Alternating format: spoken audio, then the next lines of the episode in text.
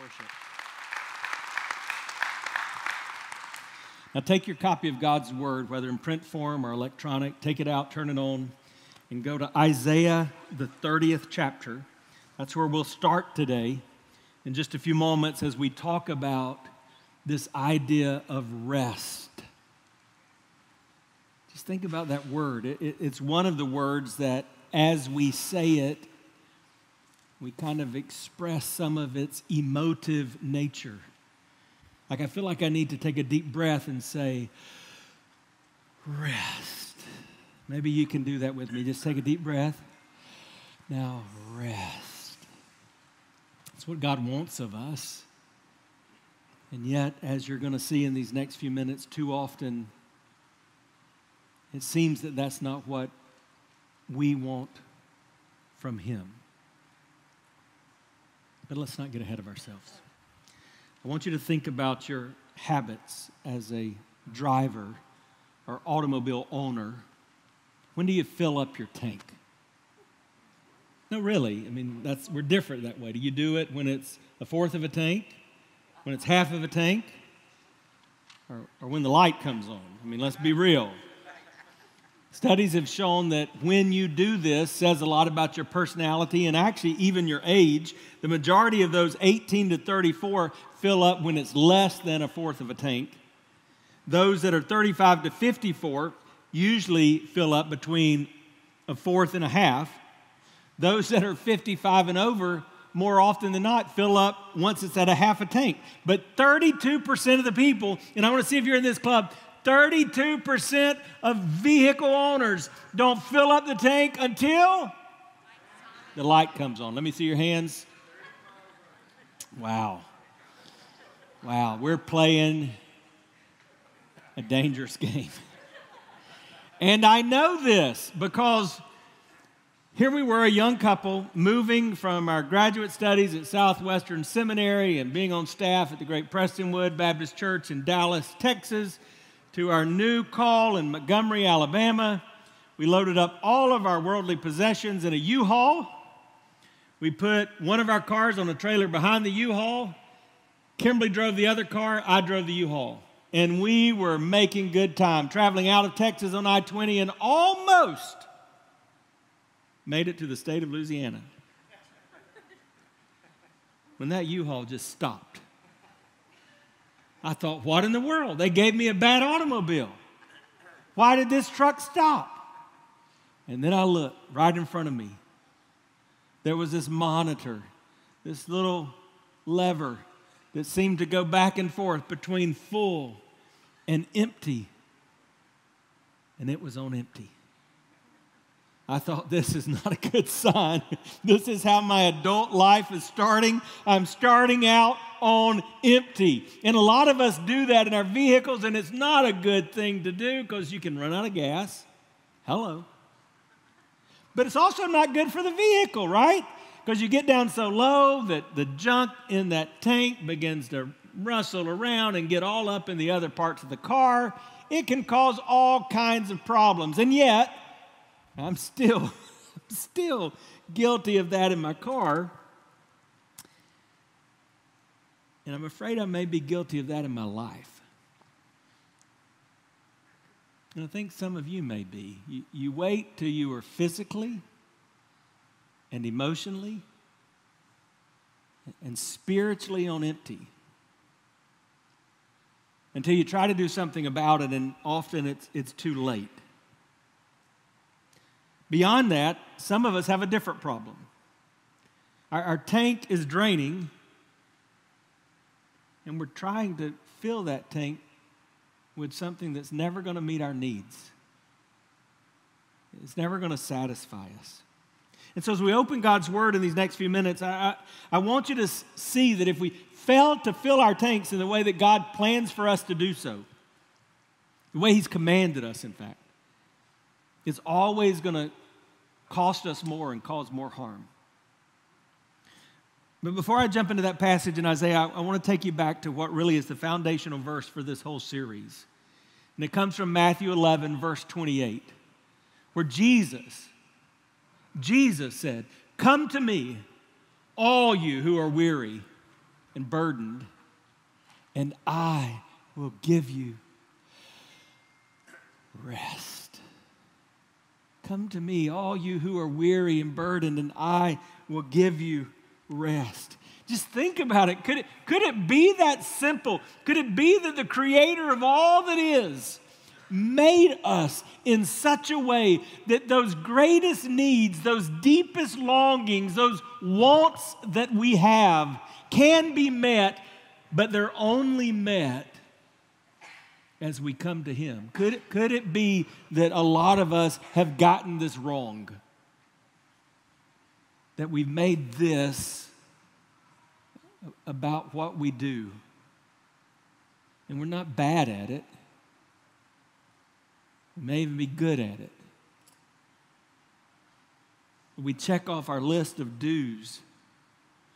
But we go home and we look in the mirror and, and, and who we are is not good. We're not at rest. We're not living in peace. Well, Scripture teaches that God is saying to us just come to me with all your needs. Come to me with your deepest longings. Come to me with that which makes you weary, and I will give you rest. You see, this whole idea is built on the reality that God wants us to find our rest, our, our satisfaction, and our contentment in Him. And nothing else will give us what we're looking for. That's why the church father, Augustine, said so many years ago You, God, have made us for yourself, and our heart is restless until it rests in you. I want to pray once more before we read this passage of Scripture, but as we pray, I, I want us to do so with the song in our mind. a song that I remember hearing my mom sing as she would work around the house as I was growing up as a child. The lyrics of the song say this Fill my cup, Lord. I lift it up, Lord. Come and quench this thirsting in my soul. Bread of heaven, Feed me till I want no more. Fill my cup. Fill it up. And make me whole. I wonder if you would take your palms and turn them up and maybe make them a little cup that you would hold before the Lord. And let's pray. Father, in the name of Jesus, we, declare, we come again declaring who you are and all that that means for this moment we can say we will rest in the Father's hands and we'll put all the rest in the Father's hands. So, Lord, in this moment, we pray that you would speak, giving us what we need that we don't yet have, teaching us what we need to learn but we don't know, and making us different. Oh, God, would you redeem this time? In fact, Lord, would you sanctify this time? Lord, use even me. The words I say and even my thoughts be pleasing to you. God, what we're doing is investing in eternity. So I pray that maybe, Lord, there would be someone here today, someone who hears these words that begins a relationship with you, and their eternity is changed because we've heard from you today. So here we are, Lord, with open hands. Fill our cup, Lord. Fill it up, Lord. And do this in the name of Jesus. Amen. I want you to understand the context of Isaiah chapter 30. But before we get to that, I want to remind you why we're talking about this subject. We started last week in the book of Genesis, and we started literally on the first page of the Bible because it says, In the beginning, God what?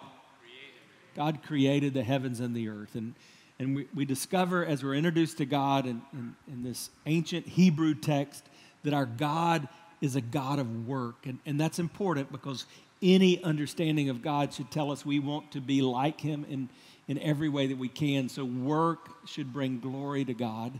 What we do should bring pleasure to God because He's a God of work. And so God worked and He created the sky, and God worked and He created the, the land, and God worked and He created the sea, and God worked and He created birds for the sky, and fish for the sea, and animals for the land, and God worked and He created man. And then God did His greatest work of all, and He created woman. In fact, we, we, we said you could look at it this way God worked and worked and worked and worked and worked and worked and then he he rested. And so Genesis chapter 2 begins with this idea of God, who the Bible tells us never grows weary, resting. He rested. And, and then it says he blessed that seventh day. And, and that's so significant. Maybe something you've never thought of that God blessed a day. He blessed time. He sanctified time. And in doing so, He gives us this pattern, this rhythm where He expects us to sanctify time. And we're to make our days holy. And then it says he looked around and he delighted and said, Oh, this is good. And yet, I, I, look at those of us created in His image and, and, bearing that Imago Dei, many of us who have the relationship with Jesus Christ, and, and yet that's not how we describe our lives a life of rest, a life where we delight and worship Him, a life where we look at what is and say, Yes, this is good. No, from too many of us, we're pulled in different directions and we're filled with anxiety, and life is stressful and it's anything but good. We long for Eden.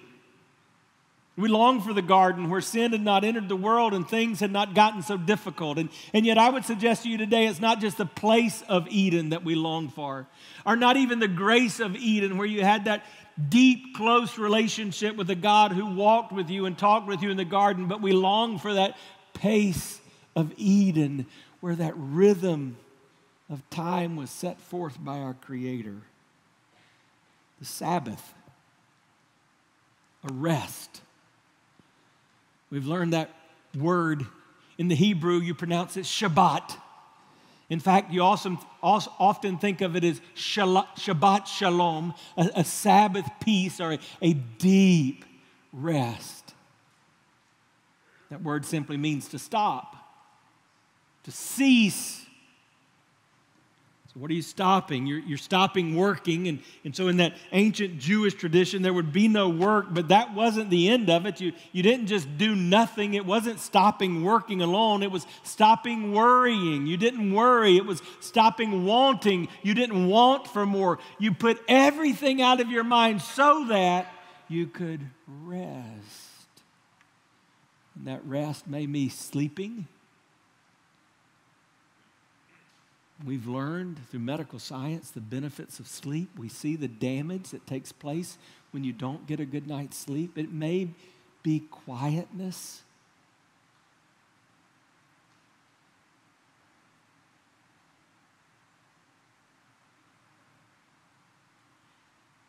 It's unusual, isn't it? Not a big part of our existence but it's also delighting. It's, it's finding that which brings you joy. And, and I think as I've, I've jumped into this study, that's one of the things that is, has just caused concern in my life because I, I begin to say, what brings me that kind of joy? For, for most of my adult life, I've, I've said, this brings me joy. The Lord's church and ministry brings me joy. And, and now for many years, I've said, my family brings me joy. But I'm recognizing that there should be things in my life that that I so enjoy doing that it just makes me think of the goodness of God, which then leads me to worship Him more. Worship is what we do in this place in part to reset us, to refocus us, to recenter us so that as we go into another week, we're prepared. And yet we're, we're confused because we go from seeing this creation of the Sabbath by God to the command of the Sabbath by God in Exodus 20. that we have the Ten Commandments, and one of the Ten Commandments, the fourth commandment, the longest commandment, the only commandment with a, a description of why we need to do this is to remember the Sabbath. And so, is this a rule or is this a rhythm of life?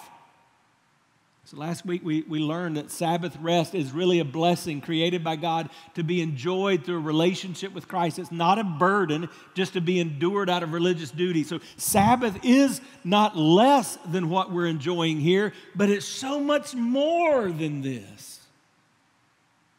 It's not just a couple of hours in a day, it's this rhythm of life that God's given us. And yet, all throughout the Bible, there was this struggle with what do we do with this thing, this idea, this mentality of Sabbath? Jesus encountered it. I told you that story last week. He was walking through a wheat field with his disciples. One of the disciples picked some wheat, which the religious leaders, the legalists, the Pharisees, they said, You can't do that. That was one of 39 things you could not do on the Sabbath.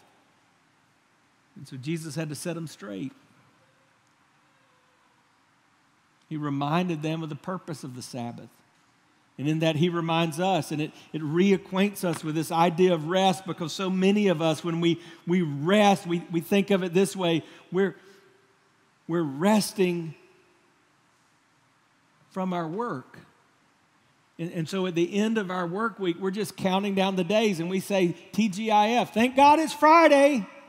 Or when vacation's coming, you're counting down the clock until when you go on vacation. Or, or like I mentioned last week, some of you school te- teachers are telling on yourself because about that third week in January, you start putting the countdown of how many days of school you've got left. And so you're thinking of rest as, hey, when my work is done, I can rest. And, and, and yet, no, God is saying, I, I want you to develop rest in such a way that you're resting for work that rest is feeding you, that it's, it's fueling you, and it's empowering everything that you do. And so throughout scriptures, we see warnings to rest, and, and we even see what happens when you fail to rest. We see that God lets us fail. And maybe, maybe you've been there. Maybe you've been burned out or you're worn out.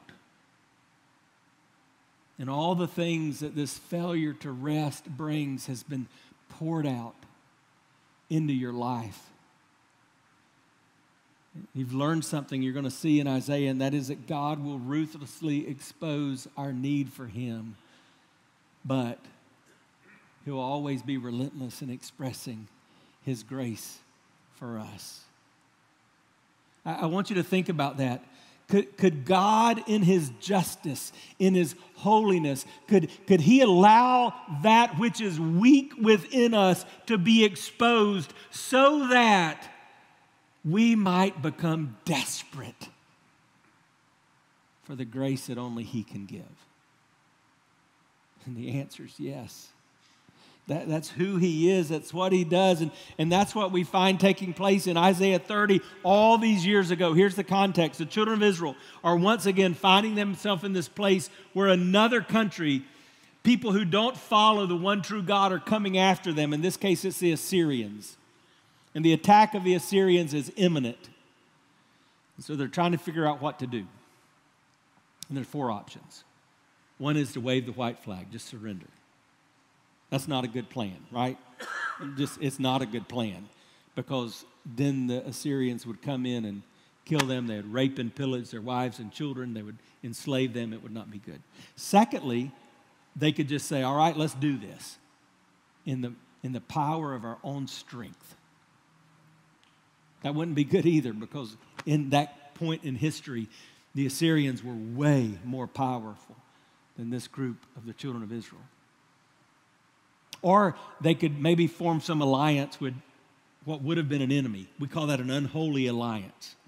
In other words, they're, they're um, making a compromise with the world in, in order to maybe make it through. Not a good idea. Or they could turn back to God and say, We can't do this without you. Now, what's interesting as I look at those is, and I think about the things that make us restless. I think about the things that cause us not to rest. So, can we just list some of those? Because they're affecting some of us in this room. You know, when we face physical illness, that causes restlessness. So, some of you are battling cancer, some of you are battling something that causes chronic pain or, or just continuing medical problems, and, and that causes restlessness, all right? That's one thing. Uh, let's think of another big one relational tension and strife. So, a marriage or another relationship that's not going well, and that just causes restlessness. I'm not at peace, I'm, I'm not calm, I'm not at rest. All right? How about a big one? Finances. Financial stress, man, it robs you of rest. You could go on and on. Spiritual dryness, addictions, hurts, and habits, and other hangups. All of these things can rob you of rest. And so you have the same challenge that the children of Israel had. What do I do? Do I just give in? And, and some of you do. That's what we sometimes do. So you give into those bad habits, or, or, or you just give up on a relationship, or you don't fight for your health. Well, or do you just do it in your own strength? That's what a lot of us do. We pull ourselves up by the bootstraps and say, Bless God, I can do this till we figure out that our strength runs out? Or, or do you compromise? Do you make unholy alliances? We give in to the ways of the world. Or do you repent and trust Christ? Isaiah 30, verse 1. Woe to the obstinate children, declares the Lord, to those who carry out plans that are not mine. Oh, and I wonder how often in my life my God has looked at me and said, Woe to you, Paul. Stubborn Paul, you've done it your way again. You're forming an alliance, not by my spirit. You're heaping sin upon sin who go down to Egypt without consulting me, who look for help to Pharaoh's protection, to Egypt's shade for refuge. But Pharaoh's protection will be your shame. Egypt's shade will bring you disgrace. Though they have officials in Zoan and their envoys have arrived in Hanes, everyone will be put to shame because of people useless to them who bring neither help nor advantage, only shame and disgrace. So Israel, and then in turn us. We, we find ourselves at a crossroad. Do we do this our way or God's way? We choose our way, and the end result is always the same. Did you see it? Shame and sorrow. All right, this is where the little boy sits down and the man stands up. Sort of little girl sits down and the young lady stands up. I wonder how many of you would be bold enough with the pastor to say, Yeah, I recognize that path. I've, I've gone with my plans before instead of God's, and I've ended up with shame and sorrow. Anybody else in the room? Yeah. What do you do when you find yourself there? When we don't follow God's road to rest, His strategies for Sabbath, this refuge, and you end up in trouble. Uh, understand what was going on here because it's, it's, it's really interesting. The children of Israel chose to have an alliance with Egypt. Do you remember the relationship with the children of Israel and Egypt? If you made it through four year old or five year old Sunday school, you should know this, even those of us from back in the flannel board days, right? What were the children of Israel to the Egyptians back in the day? What do we call them? They were slaves. And yet here they are when they have access to God and God is showing them the way. They say, Nah, we think we got this figured out. We'll take care of this, God. We're going back to Egypt. And that's what sin does in our lives. We have this taste of Eden. God shows us His grace. We experience His pace. But then something cramps our rest and disrupts the rhythm. And we all of a sudden think it's better in Egypt. That's why we relapse into addictions and habits. That's why we go back into relationships that are harmful and hurtful. That's why we find ourselves being destructive to other people. Really, it's because we want more than what we experience from God in the moment. We think what He's giving us today is not enough. That's another question maybe you should ask. How much is enough for you? We live in a culture of more. Everything screams to you, more! Every advertisement, more!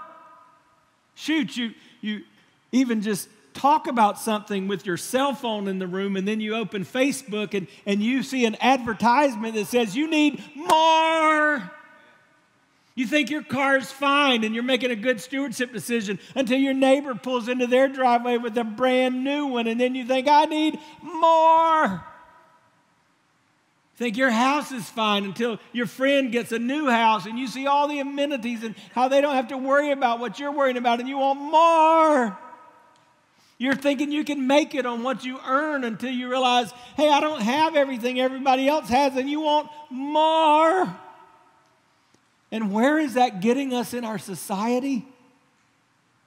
You know what our biggest buildings are? Storage units.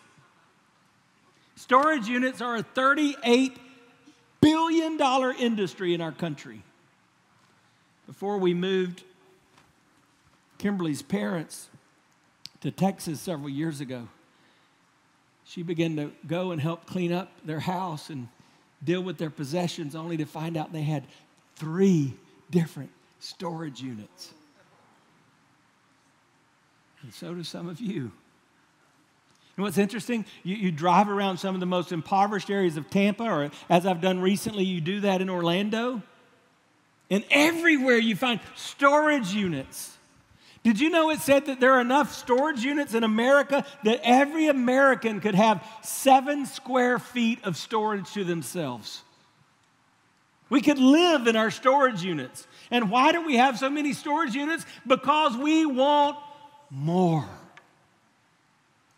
Why do we want more? Because we're not content. And why are we not content? Because we're trying to find and meet our satisfaction and contentment in the wrong places.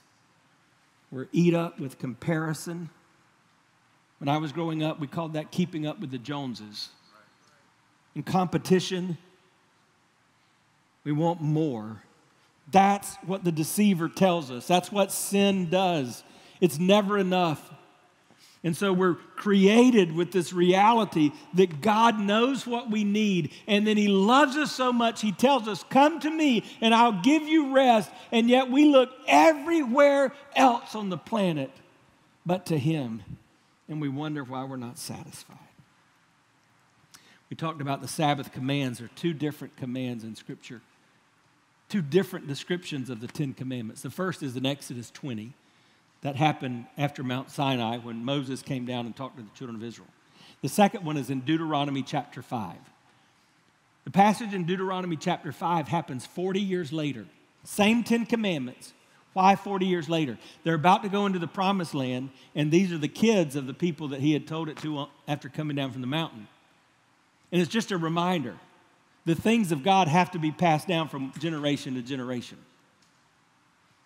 Look at me, parent. You can change the generational path for your family with your decisions, good or bad.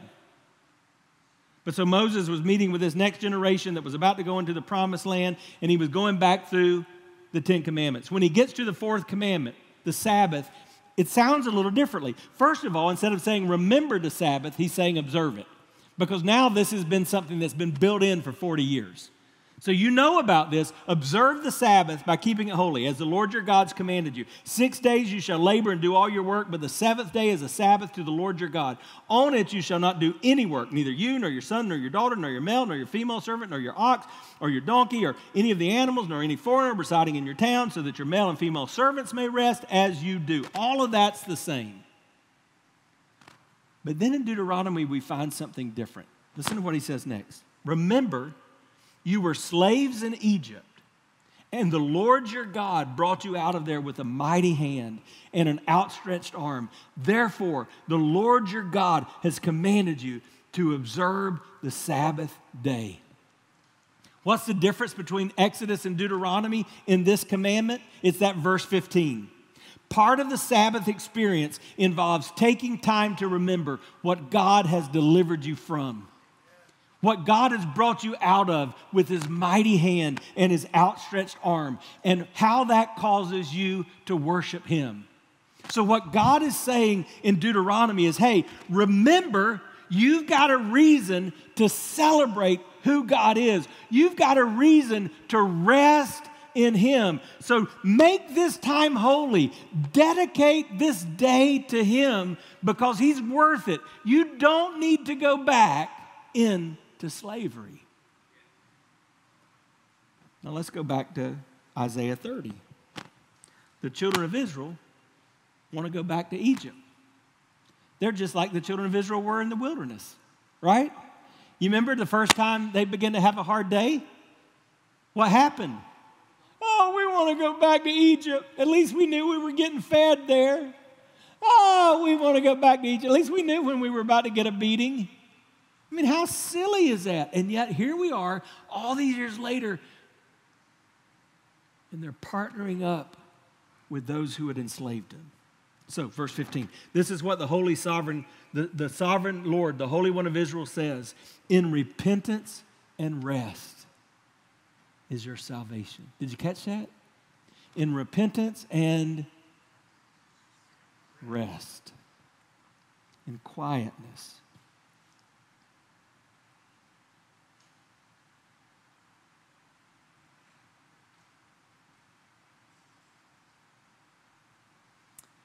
quietness and trust is your strength. But you would have none of it. You said, No, we'll flee on our horses. Therefore, you'll flee. You said, We'll ride off on swift horses. Therefore, your pursuers will be swift. A thousand will f- flee at the threat of one, and the threat of five, you will all flee away till you are left like a flagstaff on a mountaintop, like a banner on a hill. Yet, yet, the Lord longs to be gracious to you. Therefore, he will rise up to show you compassion. For the Lord is a God of justice. Blessed are all who wait for him. You see how good God is? He always offers a way out. You're, you're never going to find yourself in a situation that catches God off guard. And as a, as a result of that, you're, you're never going to find yourself in a situation in which, as the Apostle Paul says, he doesn't provide a way out of. But it may mean that you have to wait on him. It may mean that you have to rest in him. He offers salvation and strength, but it comes through repentance and rest. And so they chose shame and, sh- and sorrow. Remember what I said at the beginning of the message God will ruthlessly expose, expose our need for Him, but He'll always be relentless in expressing His grace for us. So He promises His strength, He allows them to experience defeat, and then He says, But I have you know, I'm still here if you'll just wait for me. Hey, real quick, are there any other examples where God let his all stars do it their way and fail? Oh, yeah. All throughout the scripture. Moses, you could go back further to him. Abraham, you could fast forward to David, but let me tell you about Elijah. Elijah, man, this mighty prophet of God. Just think of some of what he experienced. God fed him in the middle of a famine and drought. God used him to bring someone to life. God used him as his spokesman to stand down false prophets and to experience great victory. And yet in 1 Kings 19, we find him in the valley of depression up under a tree, crying out to God, saying, Let me die. And then he does what depression and restlessness causes you to do. He climbs into bed and he covers his head. And so a messenger of the Lord comes and wakes him up, says, Hey, time to eat. He gives him some food. He gives him some water. And he goes back to sleep. You know, I, I read that story in 1 Kings 19, and I'm reminded, and, and some of you who are trying to find the answer and other things, tune in here. Sometimes it's not another conference you need, it's not a new seminar, it's not the latest Christian book. Sometimes you just need to rest. So the messenger of God comes and wakes him up again. Hey, buddy, time, time to get up. Here, here's some more Pop Tarts and a cup of coffee. And then he sends him on his way. And, and Elijah's going to hear from God. And he goes to the same place where Moses encounters the burden, burning bush. And so Elijah's thinking, man, there's going to be this big ball of fire, and that's where I'm going to be, see God. And nope, that didn't happen. And maybe there's going to be an earthquake. I mean, the earth is shattered, and, and there, that's where I'm going to say, no, that didn't happen. Maybe it's just going to be like a tornado, a mighty rushing wind, and God's going to show up, and no, but God comes to him in a still, small voice. You see, when, when we turn back to Him in repentance, He gives us rest. And then in quietness and strength, we find our ability to trust in Him. But when we don't, man, the shame and the sorrow, they begin to take over in our lives. Do you recognize it? I, I mentioned this book last week. It's called The Ruthless Elimination of Hurry by John Mark Comer. It's been so helpful to me.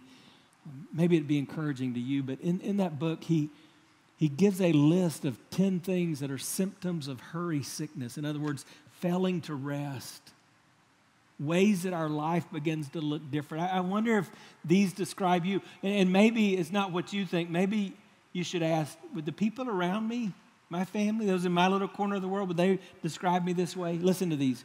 Irritability, hypersensitivity, restlessness, workaholism, emotional numbness. Out of order priorities, lack of care for your body, escapist behaviors. You understand that one? Escapist behaviors are those things you're doing to try to just get out of reality for a moment. Whether it's that drink or that pill or something you're looking at or just numbing your mind on Netflix incessantly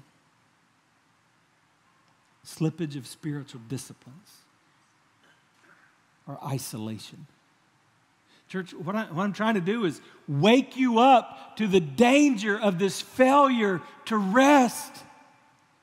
And if these symptoms seem to express things that are going on in your life, you should hear the red light going off in your car, or at the very least, that yellow light that says empty, and you're about to run out of gas.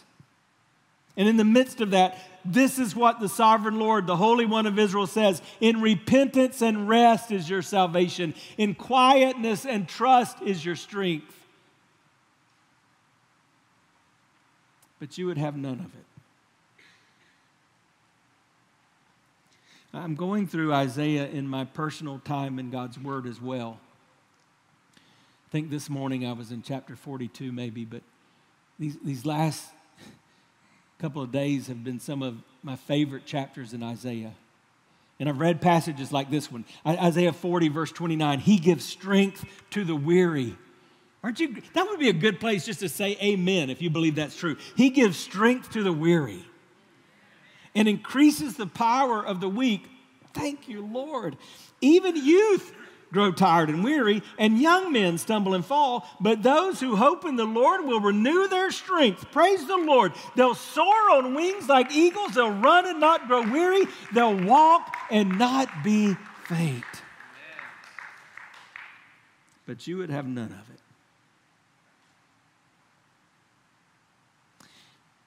And, and therein lies the question for today. Will, Will you return to Christ in, in repentance and rest and quietness and strength? Will you trust Him? Are you just going to keep doing it your own way? So I, I just want to send you home with three questions to help you continue to process this. All right? If this is true. So this is what Isaiah was saying in repentance. So repentance is, eh, I'm going this way. Everything seems fine. It's my way. All right. Oh, pothole. Whew, I barely survived that one. Oh, wreck. I made it through that one. But I'm going my way. Repentance is saying, this way isn't working. I, I'm going to turn, God, and I'm going to go your way. That's what the word means. So in repentance, I'm going to turn to you and I'm going to rest. If you're willing to do that, how do you answer these three questions? Number one, what do you need to cease? What do you need to stop? Now, let's be real. Some of you've got some very destructive habits that you just need to stop. It's not even just about rest. You just need to stop it. It's, it's hurting you, it's hurting those around you. It's not okay. But some of you are not finding this time to rest in the Lord because you're, you're never slowing down. That moment of quietness we had a while ago, man, it made you crazy because you never hear it that quiet. I mean, you go to sleep with the TV or, or the music on and you're not used to that quiet. What do you need to cease? What do you need to stop doing? Number two, what do you need to confess? Repentance implies that there's, there's a change. Confession is agreeing with God about things that need to change. Has this alerted you to some things in your life that are unhealthy? that you just need to confess and agree with God. I'm going to get this right. Number three, what do you need to celebrate? What do you need to celebrate? See, rest is about us seeing God for what He's done, delighting in Him, and knowing who He is. Celebrate Him today. I want you to bear with that distraction just another moment because this is the most important part. What will it be for you? Just a few days in our nation, we celebrate Juneteenth. Do you know what that is? It's a national holiday. It actually dates back to 1865. On June 19th, led by the Union soldiers, Gordon Granger came to Galveston, Texas, with news that the war had ended and those who were enslaved were now free. You know what's interesting about this date? It was two and a half years after President Lincoln's Emancipation Proclamation. For two and a half years, people had lived in slavery even though they had been declared free. It's interesting what happened even after this announcement. There was a great celebration. Many celebrated their new found freedom. And they went on to lives doing their jobs, making a difference in society. Some worked out relationships with those they had served and became sharecroppers, and history could record whether or not that was actual freedom. But some just chose to stay enslaved. It sounds unthinkable that this could happen until you look at us and you realize that we are gathered as the body of Christ. And that according to everything we understand in Scripture, the death, the burial, the resurrection of Jesus has freed us from the slavery of sin. And that same Jesus has now told us whatever else causes unrest in your life, come to me and I'll take care of it. And yet, We choose to go back to Egypt.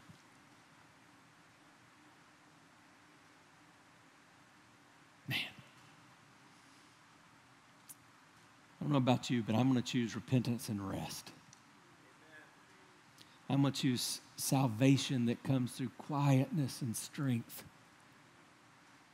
I'm going to trust in the Lord. Let's pray together.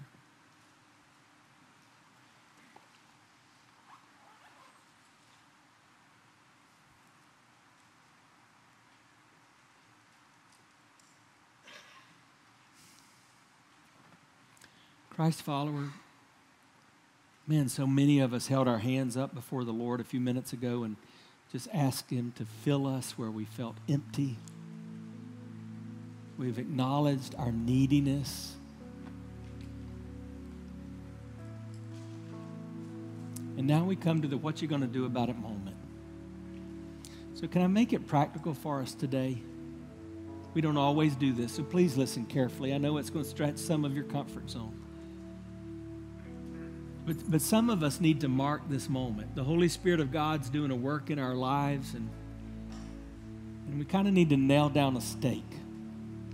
And so today I'm going to give you an opportunity in our response as we sing in a moment to, to come forward. And, and it may be for several reasons. Number one, you may just come forward and either stand or kneel and pray and just make this a private prayer moment. No one will come and disturb you. And just, but in this public place, you're just saying to God, I want to get this right. I want to rest in you. I'm, I'm tired of doing it on my own. I, I'm seeing the result as shame and sorrow. So I'm trusting you. I'm trusting you, Lord. Trusting you. that's your desire. You could even begin to come right now and just kneel and pray and cry out to God. There will also be pastors from our church standing here. Maybe you just want to come and pray with somebody. If you're a lady, we would, we would love to find a lady to pray with you. You're a gentleman, one of the pastors would be honored to pray with you, or one of our men. But somebody's here and you've never begun a relationship with Jesus. Man, you've had some of the doing down. You, you're showing up, you're checking off the list, but, but you don't have a relationship with Jesus. Would you trust Him today? Would you cry out to Him in simplicity, saying, God, I know I need you. I'm a sinner. I need to be saved. I believe you died for me, Jesus. You can handle it. I, I trust you. So, for you, if, that, if that's you, when I say amen in just a moment, here's what I'm going to invite you to do come and take my hand, or come and take Pastor Eliel or Pastor Nick's hand, and, and just say that. I, I need to trust Jesus today. Let us lead you to faith in Christ. Father, as we begin to sing, as our pastors are standing here ready to receive the church body, Lord, as others are coming just to pray, our simple request is this May we not waste this moment. Lord, may we come to your altar. May our hearts be open as your hands and arms are. May we trust you. May we rest in you. In the name of Jesus. Amen. Would you stand together with me? God's leading some of you right now, even as some has come. You're coming to pray, you're coming to talk to one of our pastors, whatever your need, right now, you step out, you come.